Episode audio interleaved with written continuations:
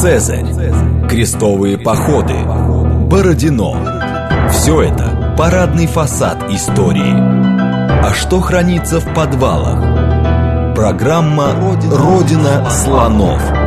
То, о чем ученые обычно не рассказывают, потому что их не спрашивают. Программа предназначена для лиц старше 16 лет. Добрый день, это «Родина слонов», программа об исторических мифах, об истории, которую мы не знаем, и о тех фактах, которые вполне очевидны для ученых, но по разным причинам прошли мимо нас. Меня зовут Михаил Родин. Сегодня мы снова переносимся в Мезоамерику, будем говорить о э, городе Поленке, о царстве Бакаль. А, вам, наверное, кажется, что вы ничего про это не знаете, на самом деле знаете. Во-первых, как минимум у нас уже была программа, посвященная целиком истории этого города, то есть общий обзор мы давали. Ну, плюс для ориентировки я люблю всегда давать какие-то параллели. В это время у нас тут мировинги а, пытались завоевать э, Западную Европу, Византийская империя была в расцвете, и вот мы сегодня опять вернемся в регион э, западных низменностей, а, и поговорим о том, как, собственно, там были а, устроены госорганы, как, как власть а, в этих государствах майя, в первую очередь в Поленке, была устроена. Рассказывать нам об этом будет младший научный сотрудник Мезоамериканского центра имени Кнорзова РГГУ Дарья Сергеевна Сикачева. Добрый день. Здравствуйте. Я думаю, что логично и правильно начать сверху эту пирамиду разбирать э, по частям. А, мы говорили уже в прошлый раз, упоминали, в принципе, этих правителей, в том числе этого Киничхана Пакаля, самого известного, я даже выучил, а, правителя Поленки. А, так вот, как они приходили к власти, как это все было устроено? Кто мог стать э, правителем государства? Но, естественно, нужно сказать, что правитель вообще центральная фигура в древних государствах, да, вокруг него построена вся и дворцовая жизнь, и вся политическая жизнь. И, э, безусловно, фигура правителя это та э, фигура, на которой мы, как э, исследователи, вообще сосредоточены, да, просто в силу наших, нашей источниковой базы потому что мои коллеги уже, наверное, упоминали об этом а, в предыдущих программах, что у нас а, тексты а, написаны про правителей, да, про их деяния, про то, в какой день что они сделали, да, грубо говоря. Поэтому, естественно, мы смотрим на историю Майя именно через призму знати и, в первую очередь, через призму правителей. И вот кто они были, да, каким образом они приходили к власти, у нас есть достаточно большое количество сведений об этом. А, есть определенные а, представления о том, как выглядели ритуалы, да, а, и какие ритуалы проходили перед тем, как правитель восседал на, на царствование, да. Но э, тоже опираясь на тексты, я думаю, стоит отметить, что у нас есть несколько таких выражений того, как правитель занимает власть, занимает трон. То есть он может либо сесть на трон, да, либо сесть на царствование, прям там используется глагол «восседать», либо э, вообще одним из символов царской власти была белая такая хлопковая повязка, то есть вот та самая корона, да, выглядела как некий, а, некая бумажная лента, хлопковая лента, которую повязывали на а, голову правителю. И как раз один из, а, одно из выражений восседания на трон, да, это как раз была повязана белая повязка на чело такого-то, такого-то человека. Безусловно, если правитель приходит к власти в нормальных условиях, то его отец тоже был правителем этого же, этого же самого а, города, этого же самого государства. Но не всегда все так просто, да, не всегда все, все гладко происходит, не всегда сыновья наследуют своим а, отцам. И вообще нормальный как бы э, престолонаследие, нормальный порядок престолонаследия, это патрилинейная как раз вот эта вот традиция. То есть старший сын старший отца сын, становится Да, правителем. старший сын э, становится правителем. А, есть определенный термин для принцев, да, то есть... Э, а вот тут мне стало интересно, а у них никогда не было вот этой системы, как она, лествичная называется, э, когда старший в роду становится? То есть они не проходили через этот этап? А... Потому что в Европе, ну, потом все свелось к патрилинейной, но изначально было сложнее, да? То есть старший брат потом становился. После ну, у нас все-таки в основном тексты нам говорят о том, что наследует старший сын. Угу. Если, если все в порядке, да. да, если нет никаких кризисов, если он жив, если с ним ничего не случилось, если с отцом ничего не случилось. Но у нас есть большое количество исключений из этого правила, да, есть всякие династические кризисы, когда правители приходят после а, некое, некого бесцарствия, да, Да. или если что-то происходит с предыдущим правителем, династия обрывается или еще что-то. Тот, тот же самый Кинич Пакаль, которого вы выучили и упомянули уже, он как раз приходит, его отец не был царем э, в Поленке, не был Ну, э, правителем Макамхи, да. И он привязывает себя к этой династии через свою мать. То есть она, видимо, принадлежала какой-то из ветвей династии, и он постоянно подчеркивает, что он власть через нее получает. Мгм. Вот. А в том же самом Поленке происходит другая ситуация, когда а, после старшего сына, ст- старшего сына Киничхана Пакаля наследует не внук его, а следующий, следующий сын, средний сын. Да, и после этого их племянник. То есть тоже, видимо, там с наследниками все было не слава богу. Но, тем не менее, как бы мы по другим примерам других регионов знаем, что вот эта система патрильнейная, она самая устойчивая, и они все-таки к ней стремились, Да. я имею в виду майя, скорее всего. Вы начали говорить про принцев, что был специальный термин. Да, был специальный термин, их называли чоки, юноши, а, и у главного наследника, э, собственно, у будущего правителя был тоже особый, и- особый термин для него, это бахчок, главный принц, главный юноша.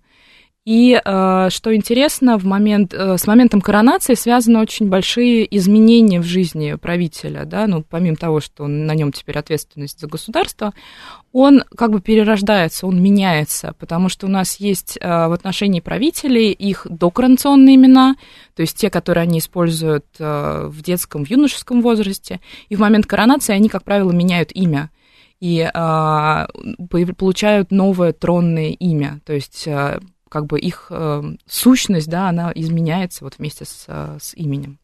Это теократия, теократическая монархия, я правильно понимаю, что король, глава, царь, он всегда же и главный жрец, и то есть э, перед богами он общается с богами, точнее. Он главный, да, кто м, общается с а, богами, главный, кто приносит жертвы, потому что его жертвы самые ценные. Потому что он, а, у Майя была а, концепция некой жизненной силы, которая находится в каждом человеке. А, Мне очень нравится сравнивать ее с джедаями, с медихлорианами. Вот а, цари Майя, они такие джедаи, потому что у них вот этой жизненной силы, у них больше всего ее.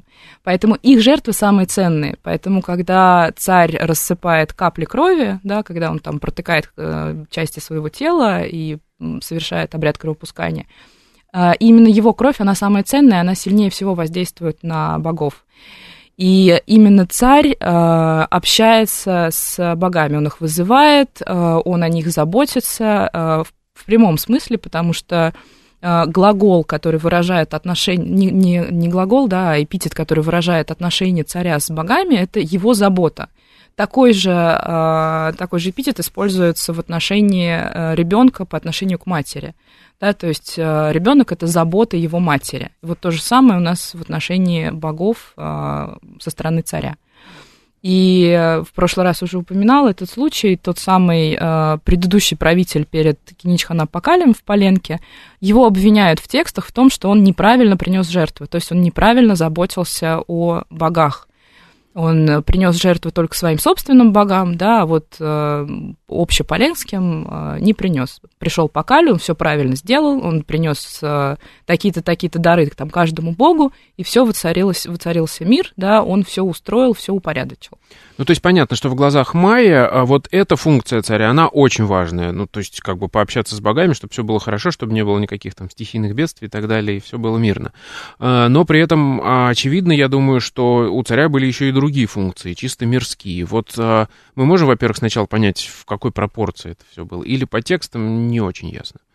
Нет, ну почему? Он, безусловно, и занимался администрированием, да, управлением да. государства. Он участвовал в военных походах, он э, захватывал пленников.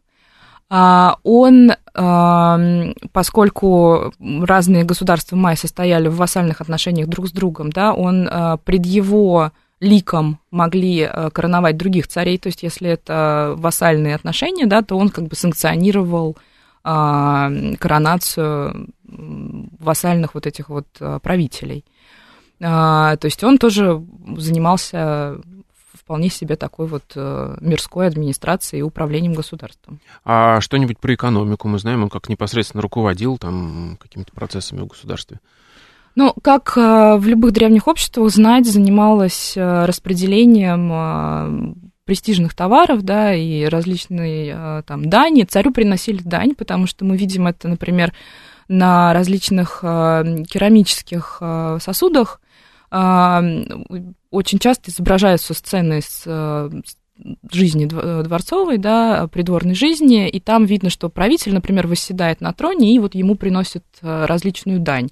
Там это могут быть хлопковые материи, это могут быть мешки с бобами э, и различные прочие товары, и вот, э, которые участвовали вот в этих в данных отношениях. Что-то у нас про закону, законотворческую деятельность есть, ну, то есть были какие-то вот такие системы управления, а, или это чисто ручное все? Ну, я не знаю, что он там, например, постановил, что там все крестьяне должны быть прикреплены к земле. Я сейчас брежу, но понимаете, о чем ну, я. На, я понимаю, о чем вы, но, к сожалению, про крестьян у нас вообще ничего в текстах нету, да, это был слишком, слишком низкий уровень, чтобы про это писать. Вот. А, но у нас есть, эм, очень часто встречается, что царь повелел что-то сделать. Например, э, построить какое-то, там, осветить какое-то здание. Или э, пойти военным походом туда-то, туда-то. И вот э, используется глагол «повелел», то есть он приказал сделать то-то, то-то. Причем иногда, ну, поскольку у Майя существовал очень сильный, да, вот этот культ предков и правители, по сути, особенно если они были при жизни очень властными и очень э, могущественными, вот что произошло с, Киничханом Пакалем, да, у нас на одном из текстов есть э, выражение об украшении здания уже после того, как э, Киничхан Апакаль давным-давно умер, но написано, что он это повелел сделать. То есть вот такие отношения оставались, как вот, э, даже несмотря на то, что он давно умер, он мог продолжать, вот, как бы что-то делалось с его санкцией, несмотря на то, что он уже давным-давно был не с ними. Хорошо, а чтобы стать правителем, понятно, что нужно удачно родиться в правильной семье, еще и чтобы а, обстоятельства сложились. Мы что-то знаем о жизни вот этих принцев, о том, как они жили, в чем они участвовали до того, как стать непосредственно правителем? Ну, они могли принимать участие в различных э, церемониях дворцовых, потому что у нас есть э, несколько очень хороших образцов э, Э, текстов, где такая придворная жизнь э, хорошо описана. Например, в, на одной из панелей из Педрос Негрос описана дворцовая сцена, прием царский, да, и там как раз присутствует а, несколько вассальных принцев вот а, этого государства. Но еще один очень интересный момент, который несколько лет назад Альберт Давлетшин и Сергей Випрецкий а, обнаружили – что, скорее всего, существовала некая церемония для принцев а, перед а, вот тем, как их короновали. Ну, не совсем перед, потому что она проводилась в детском возрасте, в возрасте 6-7 лет. А, они обнаружили два таких случая, которые, скорее всего, описывают эту церемонию, которую они назвали ритуальным заключением. То есть на два календарных цикла, примерно на 520 дней, принц, будущий правитель, с вассальными принцами, то есть там написано, что он вместе с чоками, вот с этими самыми, он куда-то отправляется, в какое-то место. А в случае с Поленки написано, что он поднялся в какое-то огороженное место, и потом вот через э, этот календарный период, два календарных периода он спустился оттуда. И второй случай э, они обнаружили в Лакароне, там написано, что их туда поместили, и потом они оттуда вышли. То есть э, вот такой некий ритуал, который важен не только для правителя будущего, но и для тех, кто там с ним находится. А, потому что а, в Лакароне как раз он написан не с точки зрения правителя, а с точки зрения, не с точки зрения правителя Кануля, да, в который проходил этот ритуал, а с точки зрения вот, э, вассального принца, который в нем участвовал. То есть он такой был важный для всех, кто в нем принимал участие. Такая вот такой, такая инициация. А можем ли мы предположить, э, исходя из этого, что было какое-то, то есть уже на детском уровне какое-то единение там будущих элит, потому что все эти принцы потом вырастут, этот станет главным царем, эти его вассальными а, подданными, и как-то их там пытались ну, а, если они не выйдут потом из, из этой вассальной зависимости, то они, конечно, останутся в этой структуре. Вот. Но вопрос в том, как бы, ну, то есть это э, на тот момент вот они вас, находятся в вассальной зависимости, да, и они там вместе находятся э, в этом заточении. А, не, не возьмусь судить насчет того, пытались их специально подружить в детском возрасте, или это было исключительно из-за того, что они вот в этот в данный момент э, в такой структуре находились э, зависимости, да, эти э, царства. Вот. Но, тем не менее, вот есть такой интересный ритуал. К сожалению, пока мало примеров вот таких убедительных. Два. А, и, как обычно, больше вопросов, чем ответов. Да, то есть мы не знаем, что, чем они там занимались, Вообще были ли они там одни, там... Непонятно, и что, что они там делали, да, потому что каких-то больших подробностей у нас, к сожалению, пока нет. Угу. А, хорошо, ладно, оставим тогда это на будущие программы. Надеюсь, у нас такое часто бывает. В одной программе задали вопрос, в другой получили ответ.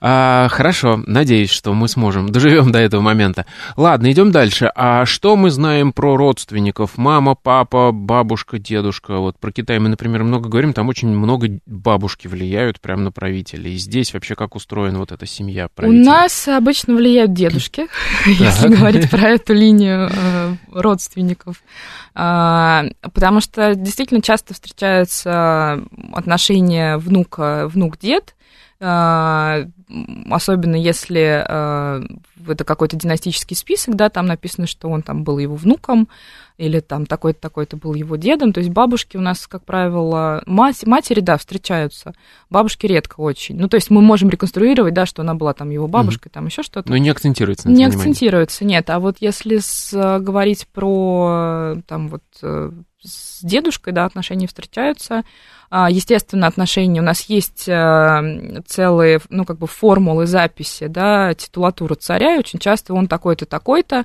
сын такого-то, такого-то, сын такой-то, такой-то, да, то есть такой-то, такой-то женщины, такого-то, такого-то правителя. Угу. Вот, то есть это все присутствует, естественно, если правитель не скрывает своих э, родителей. А такое может быть? А такое бывает, например, у того же самого Покаля про мать он пишет довольно много, а про отца, ну, не так много упоминаний. Видимо, как раз потому, что он относится через Есть, материнскую линию к правящей династии. Естественно. Да? Все, угу. все зависит от того, кого он хочет э, как бы превозне, превознести, да, кого он хочет выпятить. Ага. А, например, э, вот этот один из последних известных правителей Поленки, Киничак Ульмунап III, да, который, которому пришлось тоже побороться за, за власть, и который, а, ну, там, такую программу расписал легитимации своей власти, так вписал себя в мифологию и вообще во все. Я ужасно люблю этот текст, потому что, ну, то есть, так надо было вот такую фантазию включить, вписать себя в такую глубокую мифологическую историю.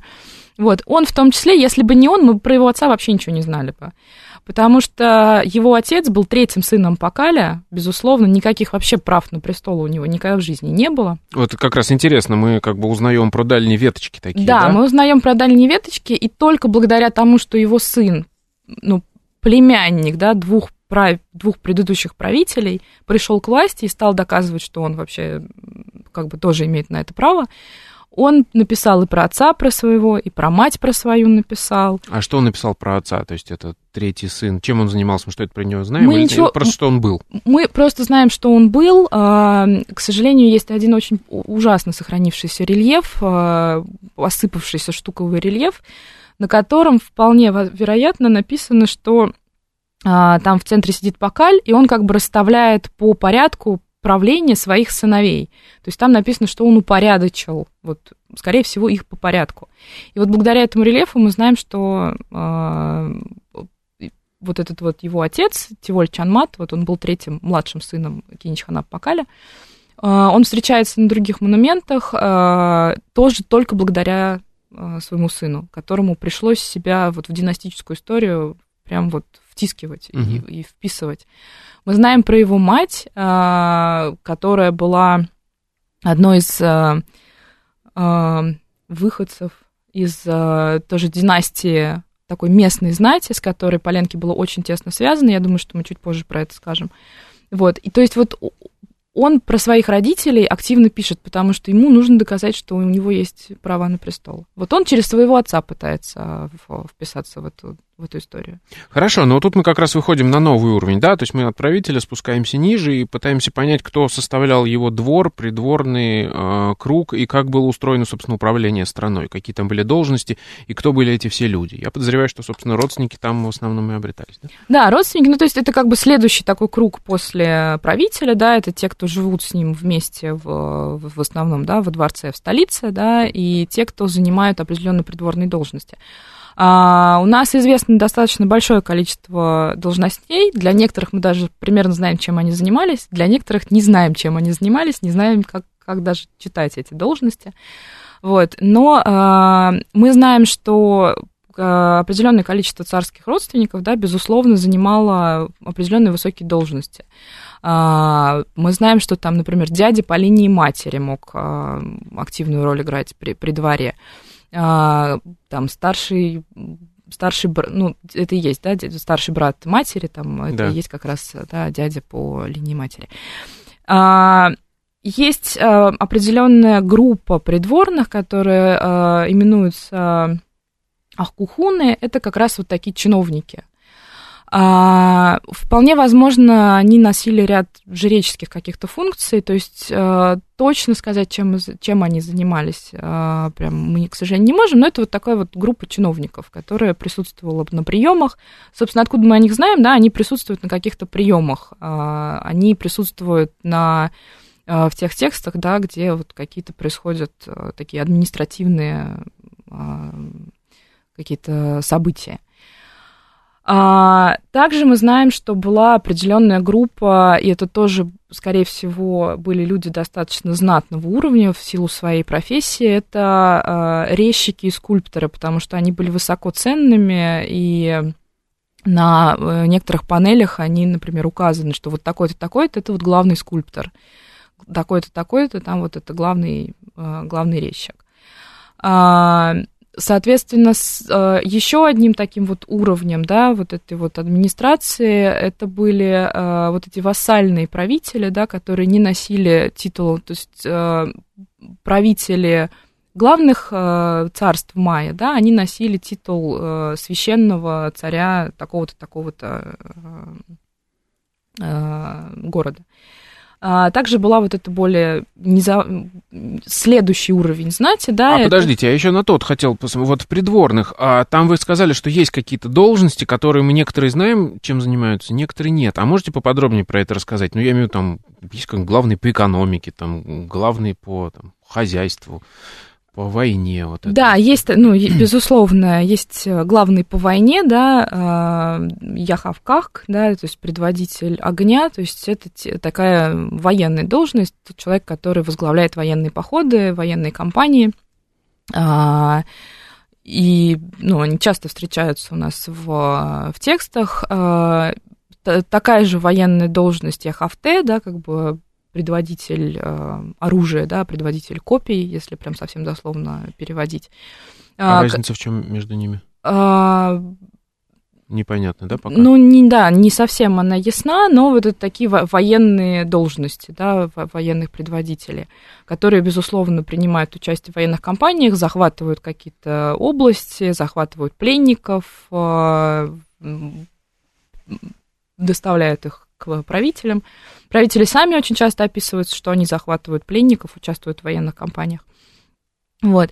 Также были нек- некоторые такие ну, вот, административные должности э, дворцовые, чисто судя по всему, чисто дворцовые, да, потому что у нас есть э, должность, которая называется хранитель царской короны, вот этой царской повязки. Он дословно тот, кто у края вот этой царской повязки долгое время думали, что он, ну, до сих пор существуют э, различные версии относительно того, чем он занимался. Кто-то считает, что это а, некий оратор, который от лица короны а, доносит какие-то указы до э, населения, грубо говоря. Вот. Другие считают, что это хранитель вот именно царской короны. То есть это в любом случае должность крайне близкая и почетная к правителю. Ну, а может быть такое тоже в других цивилизациях? Мы видим, что за этим названием, например, ну, таким, как это сказать, ритуально пафосным, да, вот он хранитель повязки, может скрываться какая-то конкретная должность, типа первый советник, например, там. Ну, что-то в этом духе. Вполне возможно, но здесь как бы только спекулировать, потому Да. что прямые какие-то обязанности их в текстах, к сожалению, не прописаны. Но встречаются, ну то есть эм, откуда мы о них узнаем, да? Был, э, например, в тексте написано такой-то, такой-то, он в такой-то, такой-то день стал таким-то, таким-то, да, то есть он вступил в такую-то должность. Или он такой-то, такой-то, вот хранитель царской повязки. Вот он родился тогда-то, вот он делал то-то, то-то. Вот, а, как бы что конкретно и как он хранил эту корону, Мгм. к сожалению, у нас в текстах. И что попутно еще И делал? что да? попутно он делал, да, к сожалению, не всегда мы знаем. Хорошо. Это программа «Родина слонов». У нас сегодня в гостях Дарья Сергеевна Сикачева. Мы говорим о структуре госаппарата в Поленке и вообще в этом регионе Майя. После новостей мы вернемся и поговорим о том, а, насколько была высока социальная мобильность в этих государствах. А, Выясним о том, как управлялись э, регионы. А, И, собственно, даже спустимся на самый низкий уровень и посмотрим, как управлялись города Майя. После новостей вернемся. Программа «Родина слонов». То, о чем ученые обычно не рассказывают, потому что их не спрашивают.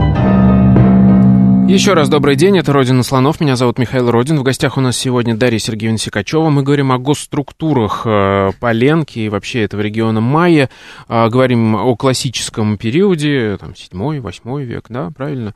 А, И вот мы, собственно, поговорили уже про придворных, про их должности, про то, что может прятаться за этими должностями. Там много пока для нас непонятного. Но вот мне что интересно. а мы говорим про Поленки в первую очередь, ну, как бы ваш регион, и там, я так понимаю, много письменных источников. Лакамха, как он тогда назывался. Так вот, мне интересно, прави- э, правители Лакамхи у себя в придворных держали только ли ли выходцев из этого города и элиту этого города, или нет? Или м, регион-то большой, Бакаль, страна большая, приглашали ли на, на придворные долж- должности кого-нибудь?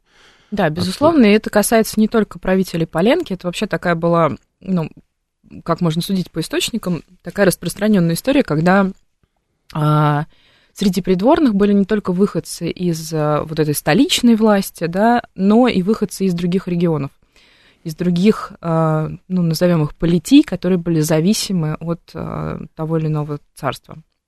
А, в Бакале такая ситуация а, очень интересна. а, Она касается, во-первых, э, тех самых э, управляющих наместников да, тех или иных областей. То есть мы знаем, что вот этот следующий уровень управле- управленческой вот этой вот э, организации у Майя, это так называемые сахали. Это управляющие наместники э, различных областей. Что интересно, э, они были распространены совершенно не во всей области Майя. Мы о них знаем, начиная с 7 века, и вот как раз в области бассейна реки Усамасинта, то есть это за- западная э, часть области Майя. А Если мы говорим про, там, про Питен, про Юкатан, к сожалению, про них никаких данных у нас нету. А вот на Западе у нас прям есть монументы, которые ставили эти самые Сахали, они там про себя писали, они писали, что а, цари их назначали, то есть это такая назначаемая должность. И э, назначается царем э, определенный человек, который вот управляет той или иной дол- должностью. А, Что касается Поленки, то там а, вот из этой местной знати, да, из а, знати, которая происходила не из самой Лакамхи, как раз были а, Сахали. И я в прошлый раз уже упоминала вот эту а, подставку для курильницы, да, на которой есть текст о как раз одном из таких Сахалей. Он был из а, Сикаба, да, но курильницу с этим текстом нашли непосредственно в Лакамхе. И на ней как раз было написано, что он был не только Сахалем, того самого Киничхана Пакаля, но он также был его хранителем короны.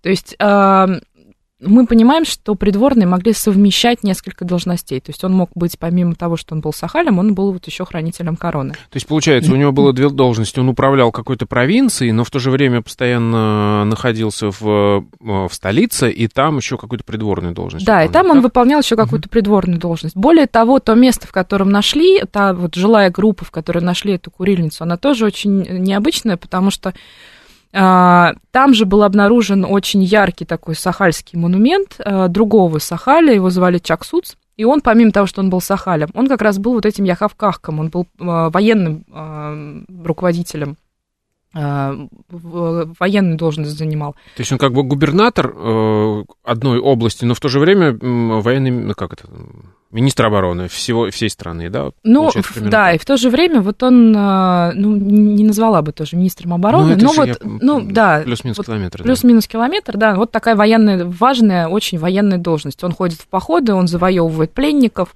он там громит другие города и политии, и как раз интересно, что Сахали устанавливают, они настолько обладали властными полномочиями, да, что они сами про себя ставили монументы. То есть не только мы встречаем царские монументы, но и вот такие вот, э, вот этих областных э, управляющих. И вот эта вот сама зона, в которой, жилая группа, в которой была найдена и курильница, и вот этот монумент, она тоже очень интересна, потому что видно, что там длительное время жили люди, и вот встает вопрос о том, э, могла ли быть вот эта жилая группа предназначена как раз вот для таких выходцев из местной власти, которые присутствовали в Лакамхе. Это сейчас на минуточку э, про жилую группу, да, объясним, что есть большой город Лакамха, да. он же Поленки, который сейчас называется, и там он разбит на районы. И вот мы сейчас говорим про какой-то элитный район, где жили вот э, или крутые придворные, или вот эти сахари. Да, ну то есть мы видим mm-hmm. как бы центр города, да, там есть э, дворец правителя, вокруг него определенное количество храмов, и э, город действительно очень большой, и, ну, как и любой э, майяский город, да, он состоит из таких жилых групп, да, которые формируются вокруг площадей. А, просто центральные группы, как правило, действительно большие, с большими постройками, да, а те, которые принадлежат элите, а, Понятное дело, что они принадлежат э, знати, потому что они каменные, да, а постройки простых общинников, как правило, были из более легких материалов, и они до наших дней не сохраняются. В лучшем случае сохраняются основания, да, платформы, на которых они строились. Вот, а здесь сохранилась э, не просто вот эта жилая группа, а некое подобие зала для приемов. То есть э, он построен по всем канонам залов для приемов царских. И там стоит монумент, да, на котором э, в иконографии изображен правитель со своими родителями, тот самый Киничакульмунап III, который, вот, которому пришлось доказывать свои права на престол. Mm-hmm. Вот. Но в тексте написано вовсе не про него, а про вот этого самого Сахаля. То есть он вот ставит про, себя такой монумент. У него такой, ну, как практически тронный зал. Да, то есть видно, что человек добился очень больших высот в в политике, да, вот в этой в политической иерархии, в политической структуре. То есть, получается, у крупного чиновника мог быть в столице свой дворец, куда к нему также приходили на прием, он там какие-то решал Да, вполне, проблемы, вполне возможно. И э, вот интересно, что как бы в этой группе постоянно жили э, вот как бы династии вот этих вот э, местной знати, которая служила при дворе, да, или это было такое место, в которое они могли приехать а, обоснов... Служебная квартира. Служебная квартира, да. То есть вот вопрос э, остается открытым, потому что там найдено захоронение нескольких э, поколений, да, нескольких э, лет. То есть видно, что эта жилая группа достаточно долго использовалась. А они родственники еще не выясняли, там, генетический анализ, например? Ну, вот у нас остат, останков же их, конкретно этих, мы же не а. знаем, кто они. Вот, то есть, если это правитель, у которого на стене написано, что это он, да, то мы знаем, что это его останки. А так среди э, других, как бы, гробницы... То есть они, они не подписаны? Они не подписаны, да. Ага. К сожалению, понять, кто именно, да, там а, находится, как, как его звали, да, пока не представляется возможно. А вот смотрите, вы сейчас пока говорите только об одной связи, что местный Сахаль мог стать э, крупным чиновником там в столице, а мог э, какой-нибудь представитель местной элиты просто переехать в столицу, и там у него какая-нибудь должность, не будучи при этом Сахалем, там, э, правителем провинции какой-нибудь. Ну, э, вот есть такие, такие случаи, да, но когда не, не просто так он, да, переехал в ну, столицу, ну, понятно. да, а, в том же самом а, Поленке мы а, видим вот на одном из монументов, тоже Кинчак Ульмунаба третьего, у него двор очень хорошо расписан, и там видна прям иерархия вот этих придворных, потому что на э, одной из главных его, одном, одном из главных его монументов, там, где сцена коронации, там придворные вокруг него сидят в, в соответствии с определенной иерархией, то есть там к нему ближе сидят самые главные, да, и, соответственно, чем дальше от царя, тем э, ниже должность этого человека. И вот э, один из тех случаев, когда мы знаем, что это придворная должность, но не знаем, как она читается, не знаем, кто, что они делали, да, это э, титул, который, ну, в, так в историографии он звучит как э, птица в повязке, потому что изображает он такой иероглиф, там птица в тюрбане в таком и вот э, в, в этой сцене коронации там несколько таких представителей, и один из них написано, что он из области, которая называется Хинах, и плюс у него календарное имя, то есть когда там такой-то такой-то день.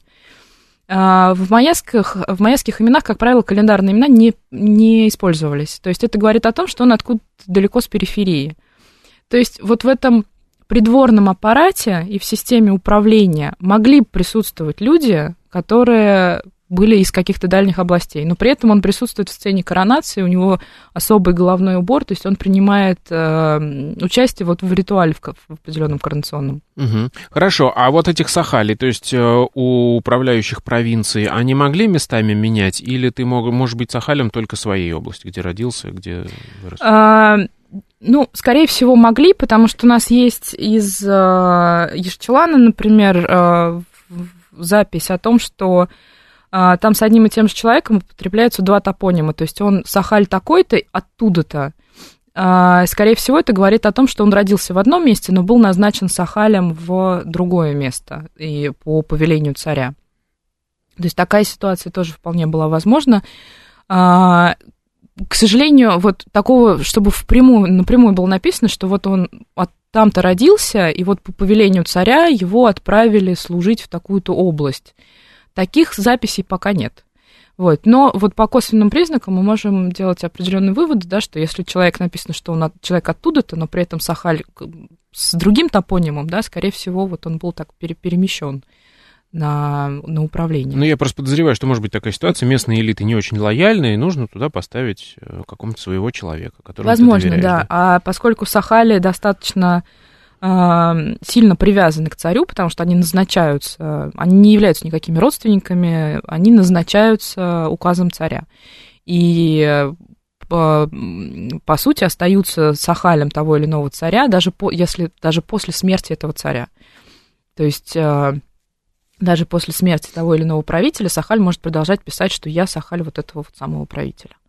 Даже учитывая, что новый правитель. То есть его просто не сместили, он, видимо, как бы династию устраивает, да? Ну, случае? да, такое возможно.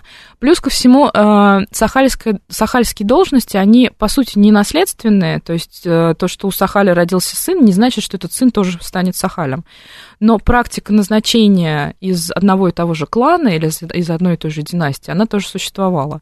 То есть это не гарантия того, что если ты сын Сахаля, что ты тоже будешь Сахалем, но э, вполне возможно тебя назначат. Ну, это, кстати, мы возвращаемся к тому ритуалу заключения принцев. Это же принцы, это же, получается, дети Сахали те самые? Нет. Чоки, нет? Нет, нет, нет. Они не дети Сахали, они дети местных правителей.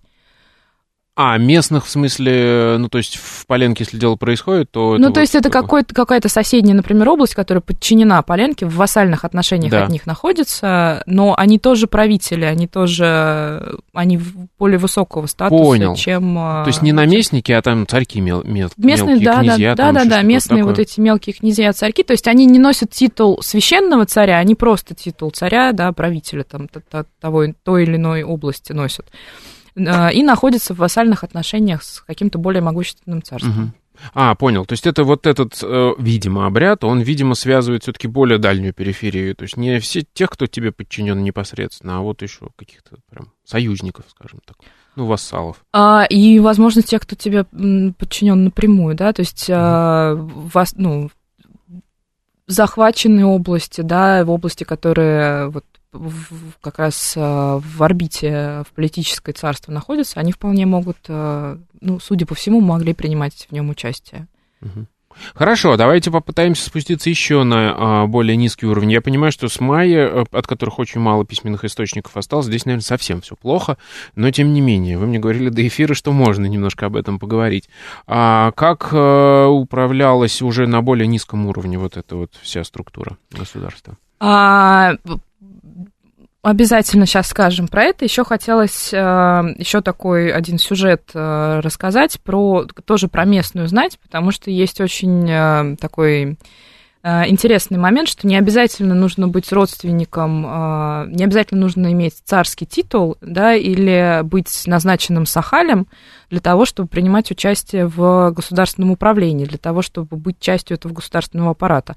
Вот у, э, у Бакаля, у царства, да, в столице которого находилась в Поленке, в Лакамхе, у него было такое союзническое государство, союзническая такая полития, которая называлась Хуштакух и находилась а, еще к западу от а, Поленки, скорее всего, в, в городище, которое сейчас называется Леретиро. Там э, местная династия, она не носила вот этот царский титул, то есть они не были вот этими мелкими царьками, э, они не были сахалями, но при этом они просто люди из этого места, то есть они вот просто выходцы из Хуштекуха. Но при этом э, несколько жен правителей Бакаля были из этого места, э, при этом э, несколько э, представителей из этого места тоже принимали участие в дворцовых ритуалах, причем начиная там с середины VI века. Скорее всего, э, собственно, жена Пакаля была из этой, из этой области. И, скорее всего, они действительно были такой очень сильной э, политической вот, э, группировкой, которая помогала э, правителям Бакаля вот в такие моменты династических кризисов. А, на Кинича Кульманаба, судя по всему, они повлияли очень сильно, потому что э, вот этот монумент, на котором изображена его коронация, с одной стороны изображена коронация, а с другой стороны изображен ритуал, в котором принимает участие один из, ну, видимо, глав вот этого дома, э, Хуштыкух э, на тот момент, э, Салах Балон. Он там какие-то ритуалы исполняет, э, и непосредственно он изображен на этом монументе, да, то есть это на секунду так царский монумент, на котором изображена, изображена сцена коронации. Это один из главных монументов, который устанавливает правитель. Да, и внезапно там присутствуют какие-то вот эти вот выходцы из а, вот этой политии.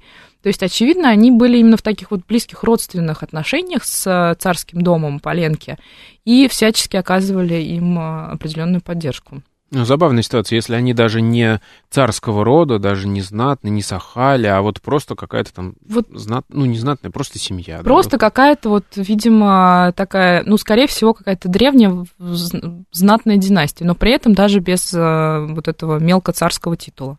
Я так понимаю, у нас есть несколько таких примеров, что мы видим во время каких-то конфликтов, там, династических кризисов, на кого опираются э, правители, будущие или там... Да, потому что они так или иначе... Да, они так или иначе этих людей записывают на своих монументах. А, еще один тоже такой придворный, придворная, скорее всего, династия, которая от э, времен Пакаля до как раз времен его э, внука сохранилась, это Макбахте.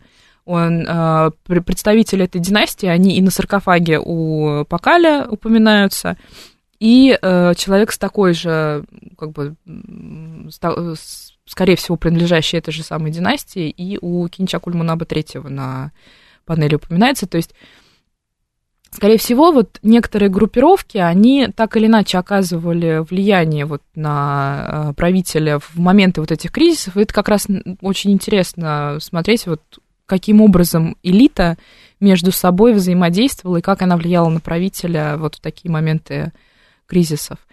Возвращаясь к более низкой да, уровню э, организации вот этой вот э, административные, мы знаем, что существовали некоторые должности а, управляющих как бы внутри города, потому что майяские города, как правило, делились на вот эти жилые группы, на кварталы, и мы знаем, что были некоторые управляющие, которые вот, э, заведовали кварталами, такие квартальные а, управляющие, их звали лакамы, и это, скорее всего, вот такое вот низшее звено знати, как раз которое вот а, получало должности таких вот самого, ну вот, низового управления. А мы про них ничего не знаем, про ответственность, про то, чем они занимались, про происхождение? Там. К сожалению, да, не так много мы про них э, знаем. Ну вот э, мы знаем о том, что э, внутри города да, существовало вот такое деление с определенными ответственными за вот это вот ну, за, за, за порядок в, в этих кварталах. То есть это может быть, с одной стороны, глава района, а с другой стороны, может, какой-нибудь там местный, типа, надзорный орган, типа, полицейский главный, который следит за порядком. Ну, условно. Ну, то говоря, есть, да, это такое, да,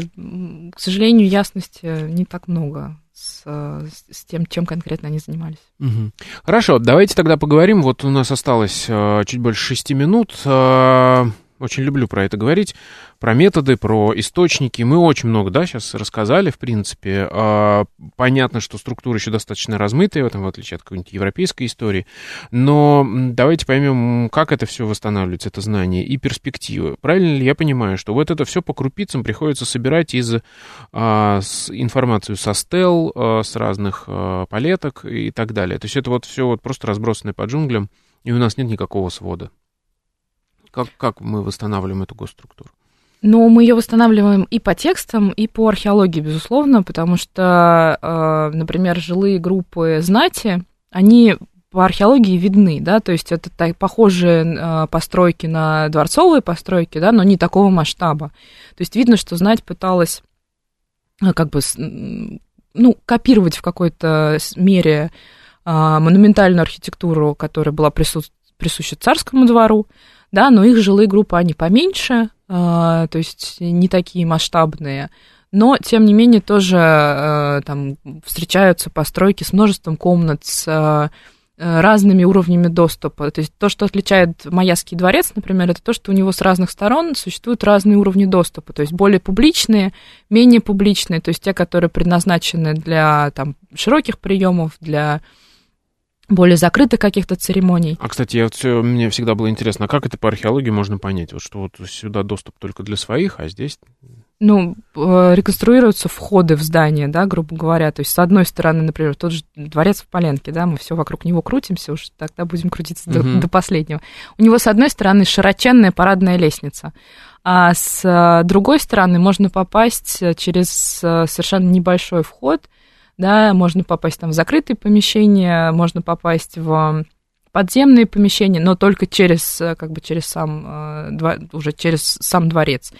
Да, там, с одной стороны, например, большие внутренние дворы, с другой стороны, небольшие такие лабиринты комнат, да, то есть и так во многих э, майяских дворцах, то есть угу. в зависимости от того, кого туда допускали, да, а, с такой стороны человек и заходил, и так, ну, как бы так и было организовано пространство. И то, что знать копирует это, ну, это, это видно по угу. археологическим данным. Да, тот же самый вот этот вот тронный зал, да, он очень похож на тронные залы правителей, который вот в жилой группе был найден. Да, то есть мы видим, что это а, явно это до дворца не дотягивает, да, и до тронного зала правитель не дотягивает, потому что он достаточно скромный. Но вот по уровню видно, что это такой знатный и э, высокого статуса человека здание. Угу. Хорошо, то есть, а, получается, нам и археология очень много дает да, эту безусловно. картину, которую мы видим на... А вообще какой объем, эм, ну, скажем так, письменных источников, которые нам дают эту информацию? Я правильно понимаю, что он же ведь постоянно увеличивается? Он постоянно, постоянно да, он... Насколько он меняет картину? А, он, поскольку это действительно, как вы сказали, мы собираем все по крупицам, да, то есть иногда какая-то крупица может э, существенно поменять э, наше представление, потому что нашли новый монумент, на котором появился какой-то новый правитель да, о котором мы до этого ничего не знали, и вот теперь мы знаем, что он существовал, что у него тоже были взаимоотношения, да, с, со своими придворными, там, с другими областями и так далее, что он внес вот такой-то, такой-то вклад, там, вот в во весь этот исторический процесс. И такое происходит, да, и в том числе а, как бы силами вот а, сотрудников нашего центра, да, которые уже много лет ведут проект «Эпиграфический атлас Гватемалы», как раз они занимаются тем, что они документируют эти самые источники, да, они делают новые качественные фотографии, новые качественные прорисовки и а, чтение этих текстов для того, чтобы дать большему количеству исследователей да, доступ к этим материалам, к этим а, монументам. Но, кстати, вы же упомянули, что есть, и я так понимаю, это благодаря источникам тоже видно, что есть какие-то различия в регионах, а, потому что Сахали упоминаются на Западе, на Востоке нет. Да, на, на Востоке нет. На Западе у нас есть прям монументы, которые устанавливают Сахали. На Востоке мы ничего про них не знаем, ничего, ну, как бы монументов, установленных Сахалями, не видно. Значит, ну, да, можно сделать э, определенные выводы о том, что там несколько иначе э, функционировал этот